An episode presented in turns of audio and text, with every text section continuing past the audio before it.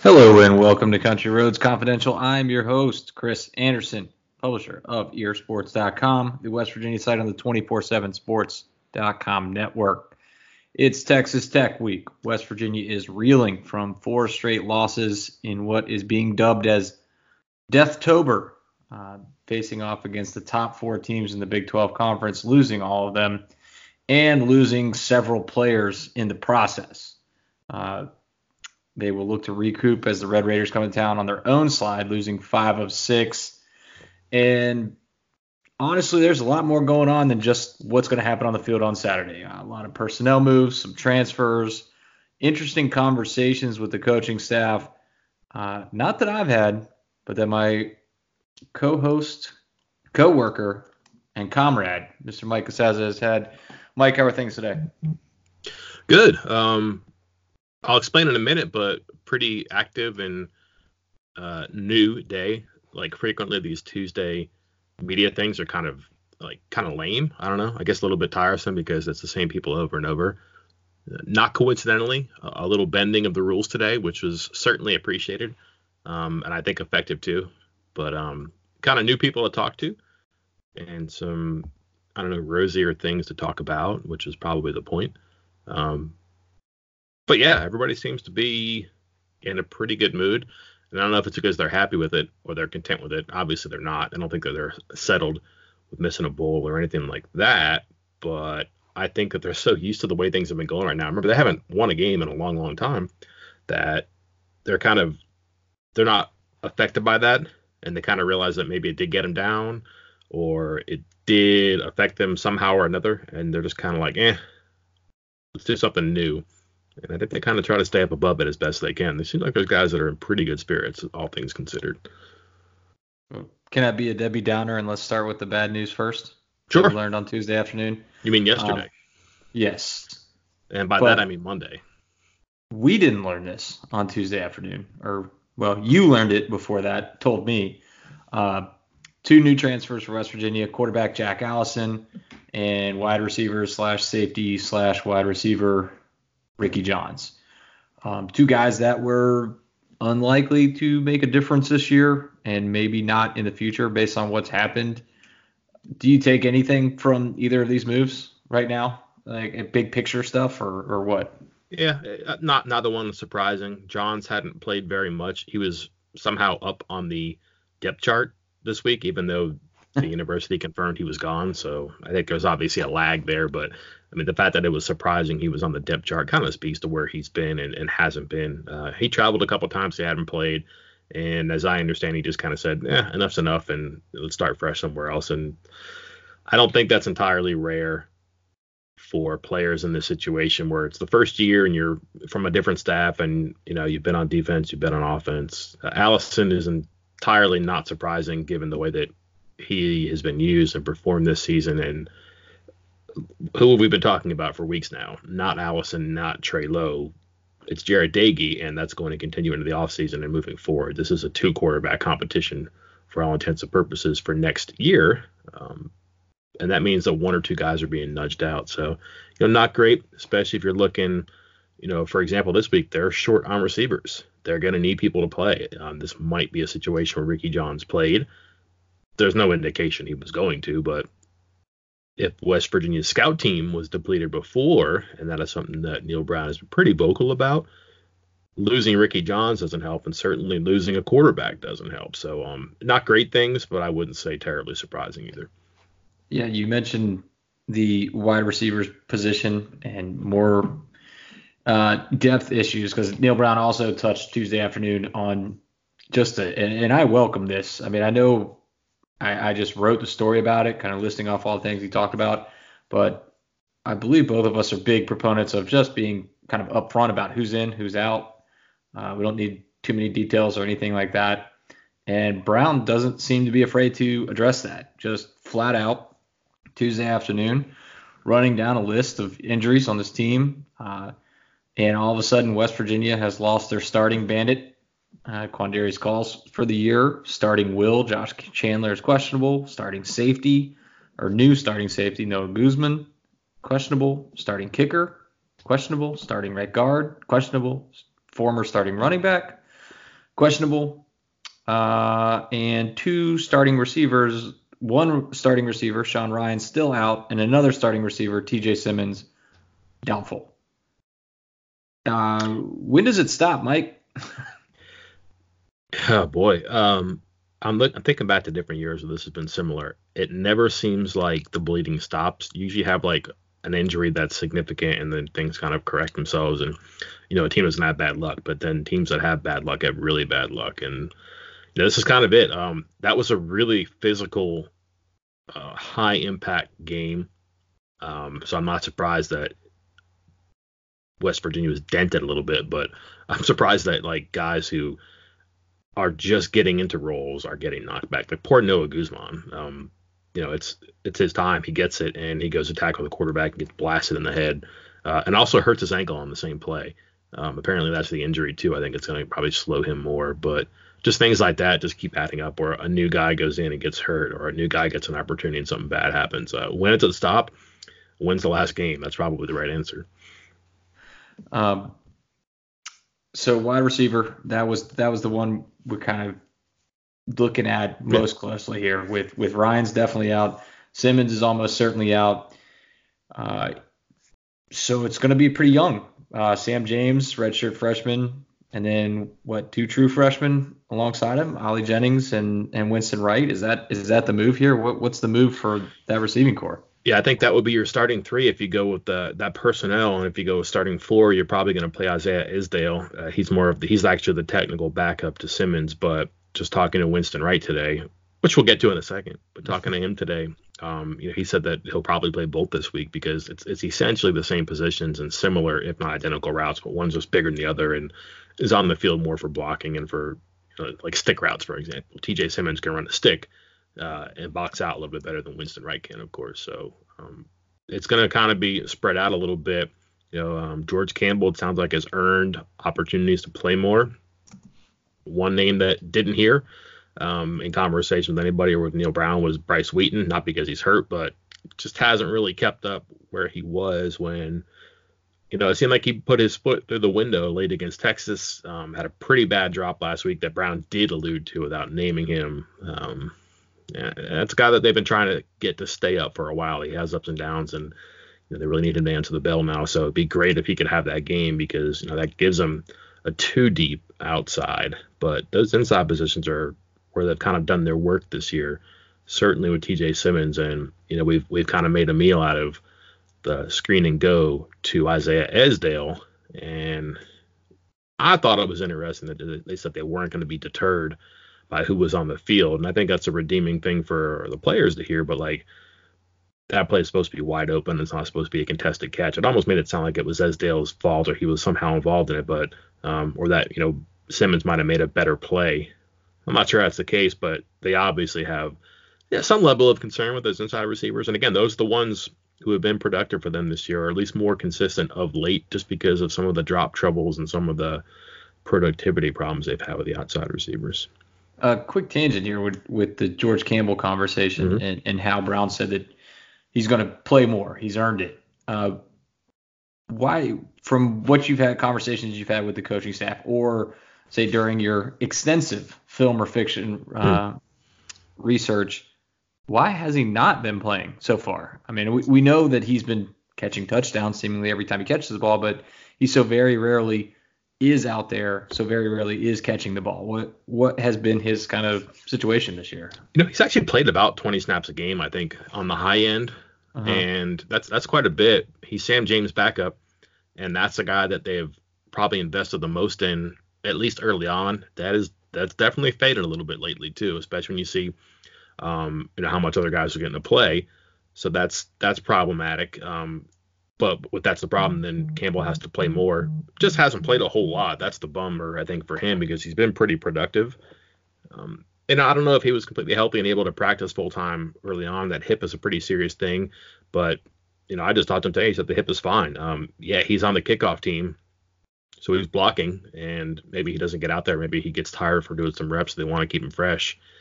And I don't know why wasn't Winston Wright returning kickoffs. The guy runs a 10 400, right? You figure he'd be pretty good at it. So these are things you learn during the season sometimes. But Um, I think it was hard for him to get on the field. I'm not so sure why it was hard for him to stay on the field though.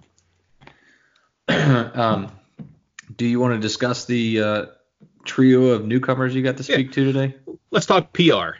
I think these guys are pretty good at this. We've spent time talking about videos and social media, all that stuff. They're pretty creative. They have a plan for stuff like this too. But you know, here we are. They haven't won since the Kansas game. You got the first home game in a while. Four game losing streak, winless month. You're staring at the prospect of, you know, maybe not playing in a bowl game. Um, and then I think what's probably going to be a newsy offseason with the number of players leaving. Um, it may be not completely satisfying in recruiting. Who knows? But like the point is that these are things you could talk about now that may happen later without even knowing. And on top of what is going on right now that you do know about, which is that not winning and not looking great either side at the same time, offense or defense. So, as I said, these Tuesday things get a little boring sometimes because how many times can we talk to Reese Donahue and Colton McKivitz and Kennedy McCoy and guys like that? Seniors who are out there because you know they're seniors that can handle this, they like it, and they're also kind of spokespersons for the team. Um, just kind of gets a little tedious after a while. But the team rule is you can't talk to true freshmen or first year players. And you've seen that in email before too, where they say send your interview interview requests in by such and such a time. A reminder: true freshmen and first year players aren't available. And they'll make exceptions to that. Like we've talked to Sean Ryan, for example. We've talked to Austin Kendall, for example. True freshmen, it just doesn't happen. Um, so I found it encouraging, but certainly interesting that today was the first time we talked to Tykee Smith Ali Jennings and Winston Wright. Um, Smith and Wright had really good games.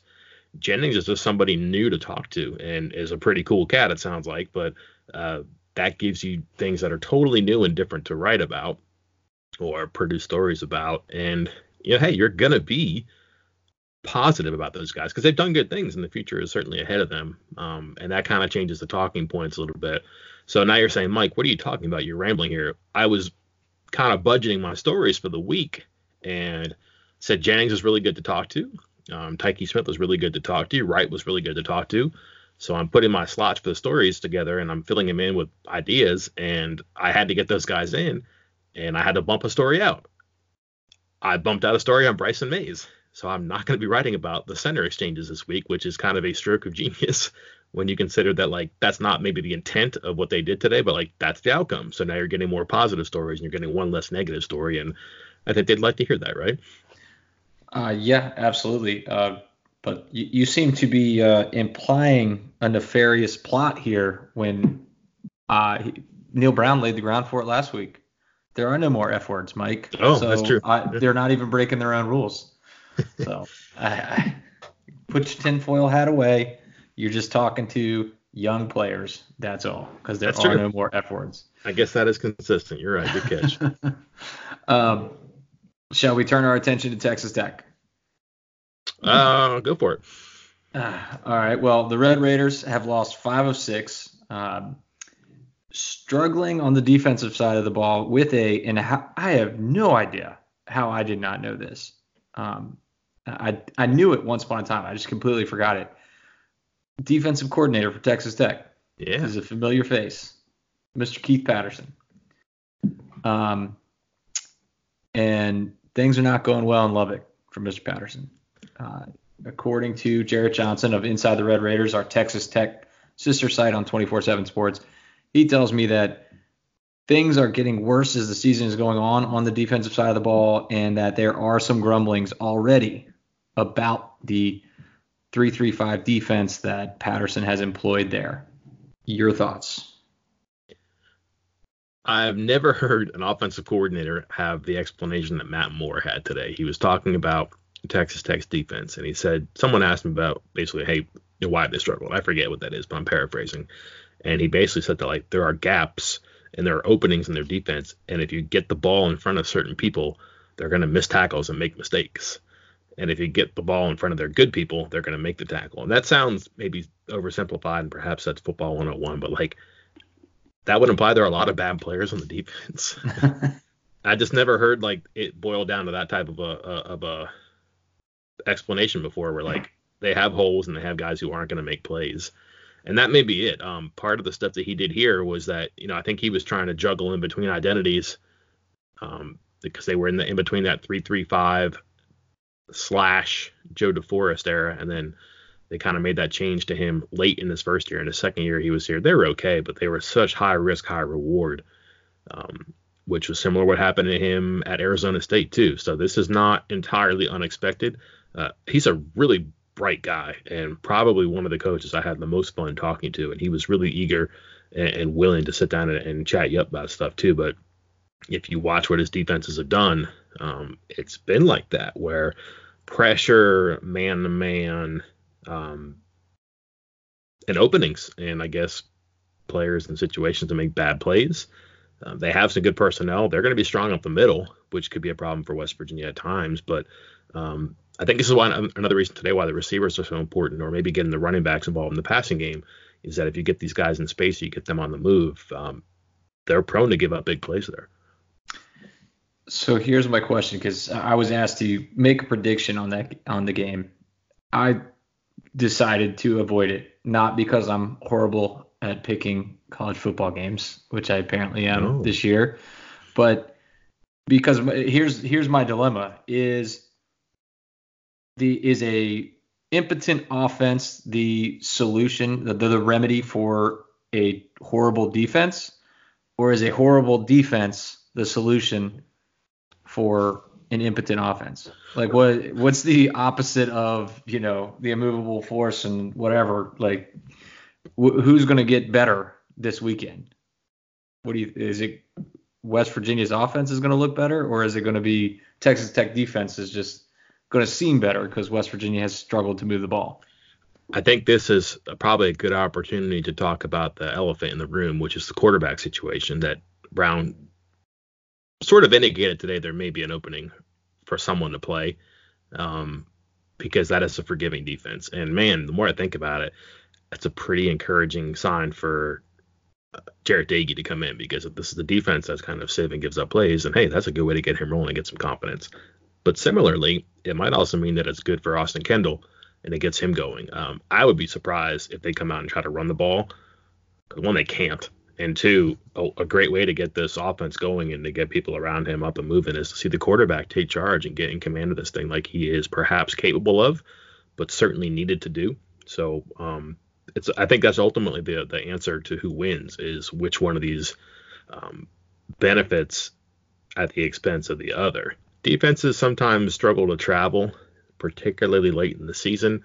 Offenses are generally better at home. Um, I, just think that there's probably a greater opportunity to get some juice for the offense and also some opportunity to maybe make some things happen with other players too. But here's my so, question. Oh yeah, go ahead. Let's rank the new head coaches because we have two today who are in pretty similar situations when you see what Texas Tech and West Virginia have done. Both one and four in the conference, both three and five overall. Texas Tech has lost. What do you say? Five out of six, three in a row. Yeah, five West out of Virginia six. Lost four in a row. Uh, Kansas three and six, one and five. We could pretty much give Chris Klieman coach of the year as long as they don't finish six and six, I think. So he's probably exempt from this. But of those three, which are the three teams at the bottom here, how would you rank them? Because they each have merits where they could be, you, you could really put one above the other. And ultimately, this may be still a few weeks away from being answered. But is there a one or a three clearly here? Oh man, that is tough because I think as far as Les Miles started with less, Neal Brown has been hit the hardest over the last, you know, say since the end of spring. And they've all kind of done the same job. I would I would have to debate between uh, no offense to this weekend's opponent. I, I'd debate between Neal Brown and Les Miles, to be honest. Number one? Yeah, for number one. And Brown gets the head to head nod, right? Yeah, I guess they beat him, so there you go. Tech's had really bad injury luck. They've been close a couple times and blown out a couple times. Like they really played Texas close, but they got smoked by TCU, and those were I think two weeks apart, so that's concerning. Um, yeah, I'm talking about Kansas. I'm sorry, I'm made the wrong schedule here. Uh, my bad. But yeah, Brown gets the head-to-head against Kansas, and then um, Kansas beat Texas Tech. That puts Matt Wells at the bottom, I think, pretty firmly, especially if he loses. But similarly, all three of these teams have pretty significant makeovers going on. Les Miles, you're right, started with the least amount of resources, but I think it's made them genuinely entertaining. I'm not sure what happened, except that maybe it was inevitable for them to kind of have a flat tire against Kansas State, especially after that really good win against Texas Tech and then playing well against Texas the week before. But um, Brown's obviously turning over an awful lot here, and there's I thought I did not think the Texas Tech was going to struggle like this. I thought that was the one team at the beginning of the year among the new coaches that could really take a leap. Ultimately, that's been climbing in Kansas State.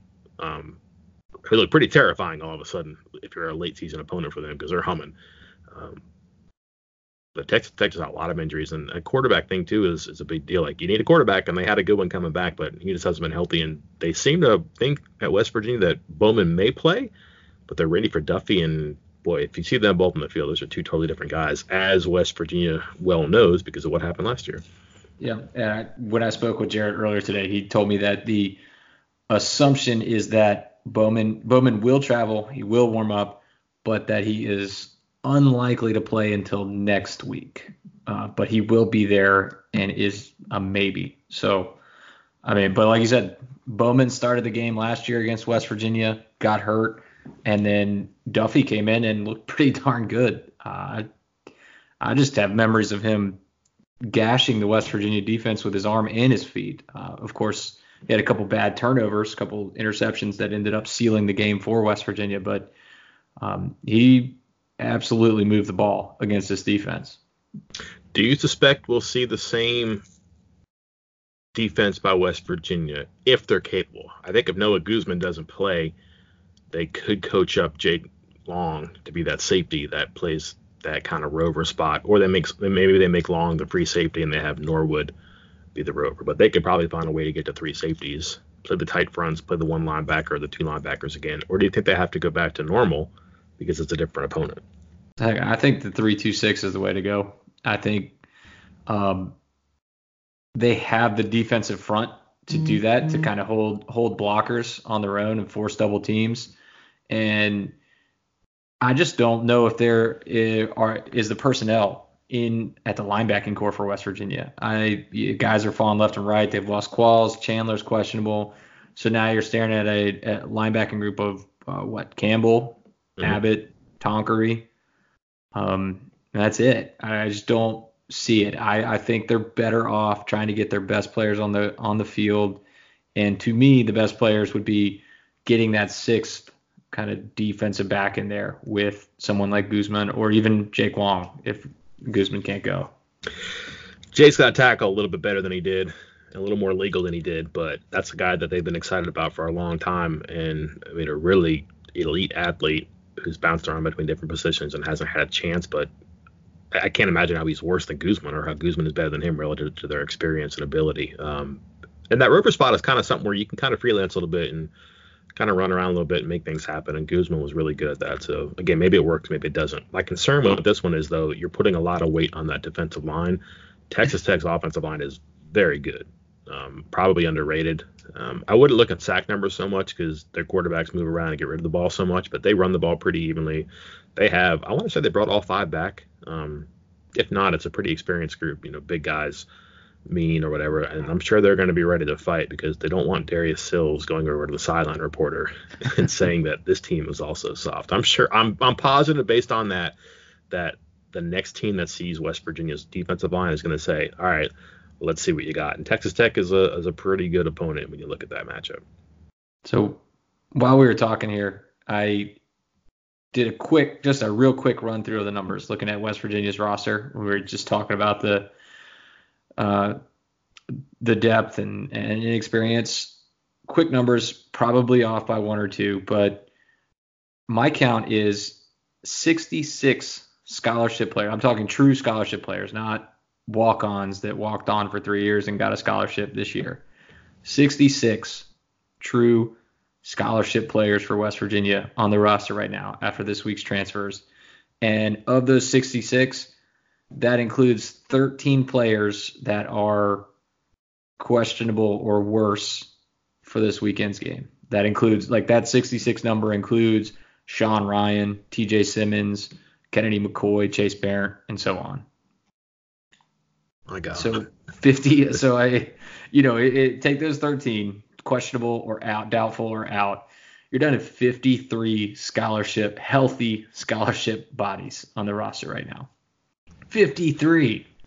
Oh my god. here's here's where like things get a little bit hairy too, and we probably have to talk about too because that 25 cap is is difficult. Um, and people I've talked to said that they really only wanted to keep 12 or 13 people in the signing class because right now because they wanted to assess during the season what they need, which is probably in hindsight a good idea because they certainly need more in the back end than they thought before. They might need greater depth at linebacker than they thought before.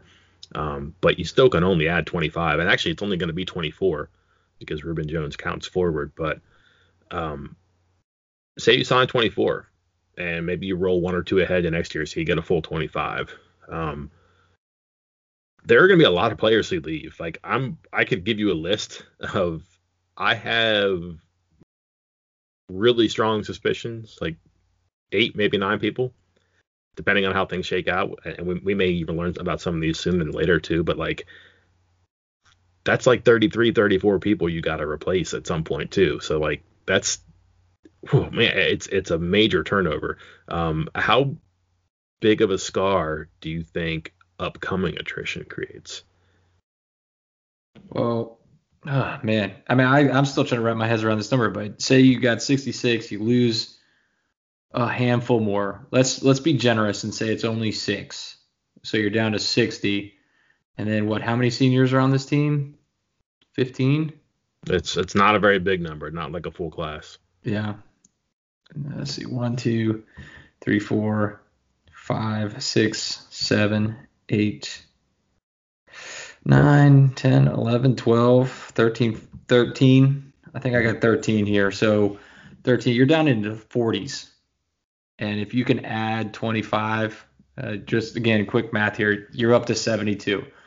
That's the number for FCS, right? And that the maximum yeah. amount of scholarships for an FCS program. And that's that is best case scenario at this point is that West Virginia will start next year with about 70. Now, of course, they'll they'll probably try to get some of that creative math that they did this past off season.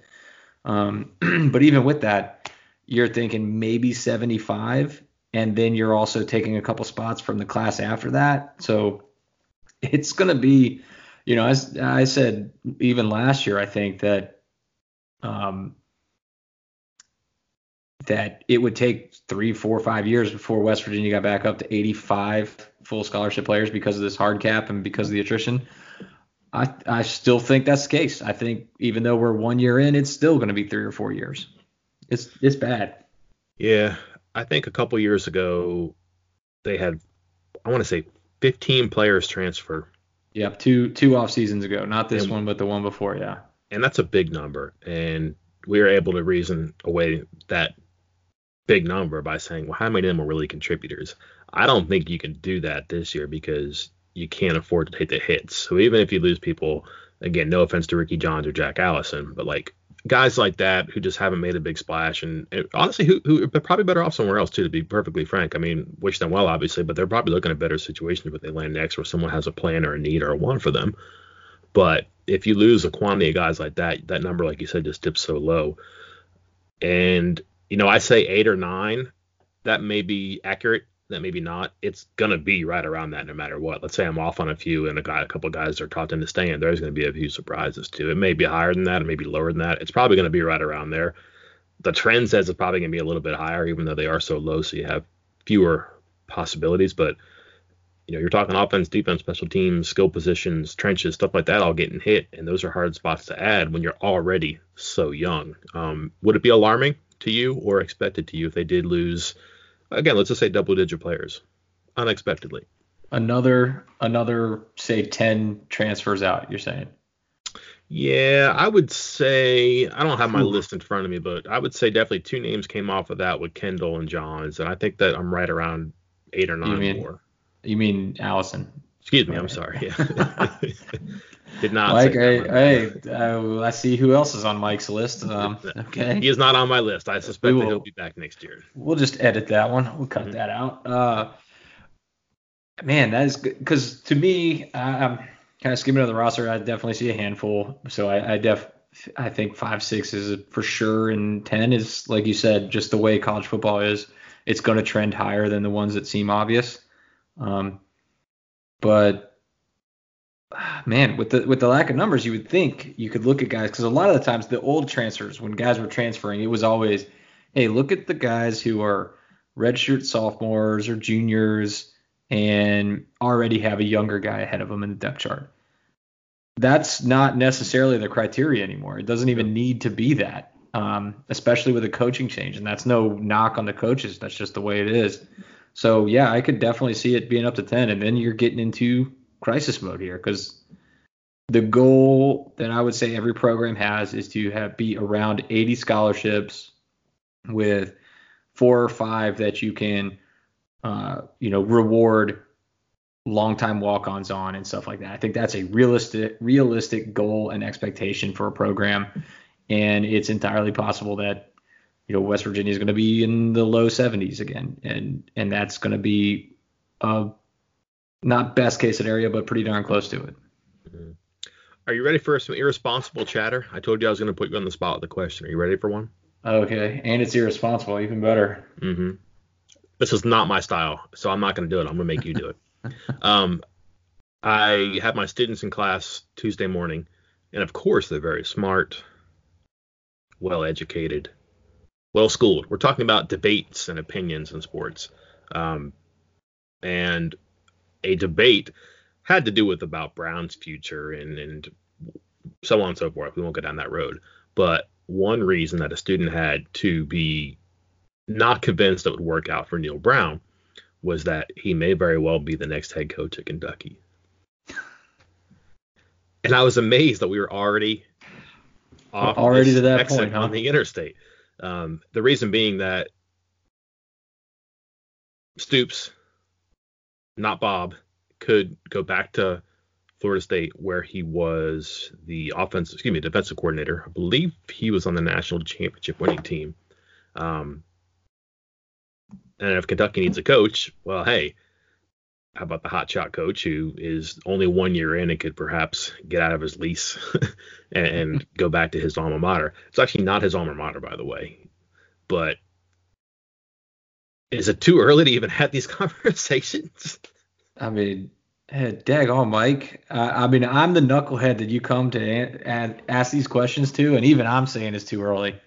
I got you got some Skip Baylesses in your classroom already. Well, let me ask you this: What does it say about this this I don't know this circus in the off season and the coaching things where we we have preemptive moves? You know, it's chess and checkers where you're thinking three or four moves ahead I mean, who knows what happens? I mean, it's it's ridiculous to me to even have this conversation right now.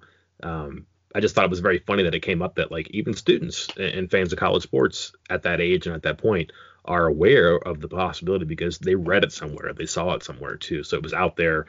who knows how responsibly it was or was not handled? But is this just the the fertile atmosphere for this sort of conversation? Yeah, I think it's just the nature of it. And Kentucky's such an easy uh, you know, obvious, easy and obvious link with Brown just because he's from Kentucky, born, raised there, high school there, coached there, uh, temporarily played there. So even when he was, even before he got hired by West Virginia, there was always the conversation of, yeah, one day I bet Neal Brown's going to end up at Kentucky. And then he ends up at West Virginia. And really, you got to think of where is he going to go from West Virginia it, has got to be high. You know, usually when you look at the say the totem pole of uh, or pecking order of of college coaching jobs, Kentucky's probably about the same. But with the SEC stuff and his ties to him and his family, his and his uh, you know growing up, his childhood and everything, it was a possibility. And now, you know, again, you need dominoes to fall. You need Florida State to fire Taggart and Florida State to decide between 15 other people to hire Mark Stoops. Mark Stoops has to decide to leave there to go to Florida State, then reach out to Brown. I mean, it's a lot of stretches here, and that's why I think it's ridiculous. And and I, I would question whether or not even let's say uh, FSU hires Stoops, Kentucky immediately reaches out to Brown year one, would I really think that he would leave like a Power Five job after one year, even for a place that you know he obviously has ties to? I have a hard time picturing that. I think if you ask me that, say after year three or year four, and maybe it's having a rough year or something like that at West Virginia, I would put the chances a lot higher. But no, now I'm not even thinking about it. Let's say that Middle Tennessee fires or somehow parts ways with uh, Rick Stockstill, and they dig into their alma mater and they hire Walt Bell after one year at UMass. So the whole one year thing happens again, right? Would UMass be interested in Neal Brown? I don't know. When it's so can... weird. That's why the, these things are so convenient for people. They start conversations that aren't even necessary, and like that doesn't make sense. It's the same logic as Kentucky, um, except he's from Kentucky, but he went to UMass and he has connections at UMass, and he talks about his time at UMass an awful lot. I mean, you would make the same bridge there, and I just don't think it makes any sense. And the reason that you're saying year one is not logical is is completely valid, I think, too. Um, and again, this is why that whole continuity from year one to year two matters too, because you know year two's got to be better could be better, but it's got to be better too. And that's why, you know, if you lose Allison, and let's say Doege gets in and plays really well, maybe you lose Trey Lowe. Maybe he wants to be a punt return guy in the future. I'm not sure, or a punt team guy in the future. I'm not sure, but like I imagine he wants to be quarterback somewhere. He might see it hard to be here. Now you're down to just two quarterbacks. You get Garrett Greene, it's three, but he's not going to play next year. Um, if one of those guys gets hurt, you're down even thinner. Like it's just it's really important to get that roster um, under wraps in the first season. Because what do say that happens? You know, Lowe ends up leaving or, or Kendall or whoever. I don't think Kendall is, but say one of the current quarterbacks leaves because they re, they get the writing on the wall that it's Doege or Kendall and Greene is the future. Then what are we back on the, another transfer? Was West Virginia try to get a late late out quarterback, try to find a diamond in the rough fourth year guy, or they go into 2020 with three quarterbacks? Yeah, I mean, they want to have one for every year. So you'd have a freshman in Greene, you'd have a junior in Doege, you'd have a sophomore or a senior in Lowe and Kendall. So you'd probably try to fill in that gap. So um, I, I, don't believe that Kendall is going to leave. I think you'd have a hard time finding a spot for him next year. Um, but yeah, you'd have to find somebody. Um, and again, you're probably going to repeat that cycle at least every couple of years because there's one football. These dual systems don't really work, um, and guys want to play. So it's hard to even blame the kids, but it's hard to blame coaches for stockpiling quarterbacks, and it's hard to blame quarterbacks for saying this is too crowded. I want to try it somewhere else. Yeah, I, I still remember in February when I spoke with quarterbacks coach Sean Reagan, and I asked him what his ideal quarterback room was. What was he looking for? How many guys? And he told me he would love to have five quarterbacks, five scholarship quarterbacks, and he laughed as soon as he finished saying it because I think he realized that stuff's not realistic anymore to have five. Uh, you're lucky to have four. Um, so I think it's, I think they might beat the bushes on a couple guys if they're going into the spring with three. You know, because Greene is enrolling early, so he will be there for the spring. But if they go into the spring with three or come out of the spring with three, I think they might beat the bushes on the guys, but with all their needs everywhere else and the hard cap, I don't know if you can use one on a, on another quarterback. I really don't. You got Trent Jackson hanging around too. Don't forget. I mean, that's a guy who could who could fill the spot at some point in some capacity there. Um, he knows he's got the hotel reps. uh, he, him and Uptown Freddie Brown can throw to each other and and fulfill your wildest walk on dreams. Like let me just put the fire out right now. We are not advancing or advocating any sort of coaching change. Yeah. But the hypothetical here on November 6th on a Wednesday morning for a team that's lost four in a row that might not make a bowl game where people are already at the point of thinking, oh my gosh, what's going to happen when Kentucky calls? Uh, blows my mind and stuff never ever ends. I really don't want to relive the last week of December and the first week of January again.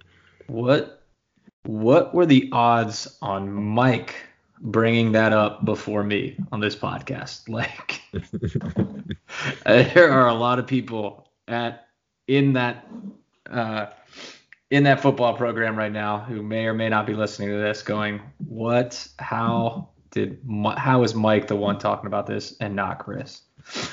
but that's okay. Well, we should get out of here before we do any more damage, and I guess, huh? Because I have many more opinions I can unsheath here if you'd like. Uh, are you going to be sharing any of those on the site later this week? It's possible. I've got, uh, like I said, I've got news I want to write about, but I had so many good conversations with true freshmen that I'm encouraged to write about them instead. So give me a give me a mic or a platform, and I might have more to say. All right, and uh, later this week I'll have the later today actually I will have the written version of my Q and A with Jarrett Johnson from Inside the Red Raiders. Uh, I'll have the audio version up either Thursday evening or Friday morning as well. Um, we got basketball stuff coming. Season opener Friday night. Mike, are you excited? I'm actually pretty intrigued. I I kind of watched with uh, not an eagle eye because I didn't want to pay too much attention to things. I wanted to kind of have a broad view, and there's a lot to like about where they can be in a couple weeks or a couple months. I think non-conference is going to be tough for them, but they have a lot of pieces. It's going to be fun to see how Huggins spreads out minutes and, and who they get shots for and how they get shots. Um, I will write about the very exciting concept of entry passes because they're not very good at it. It's very important. And in addition to that, uh, George Campbell's very fun season. A little bit about the freshmen. A little about Tykee Smith throwing people around on the goal line. Uh, I got I got a lot to cover this week, I'm sure. And, and not a single story on on the Bryson Mays snaps. Not anymore, at least. We'll find a spot. and and I it, I will give everybody a heads up. I don't want to say warning because I think people will be excited about it, but uh, when you have two down on their luck programs going three and five and facing off in football season, uh, Jared and I did kind of delve into basketball as well. Uh, there was there's a lot of hope down in Lubbock for basketball, just like there is in Morgantown. So we did venture into basketball territory. Uh, I hope you guys enjoy that too. Um, but until then, I think that wraps us up for today. Uh, I thank you all for listening. I'm Chris Anderson. I'm Mike Casazza. Until next time.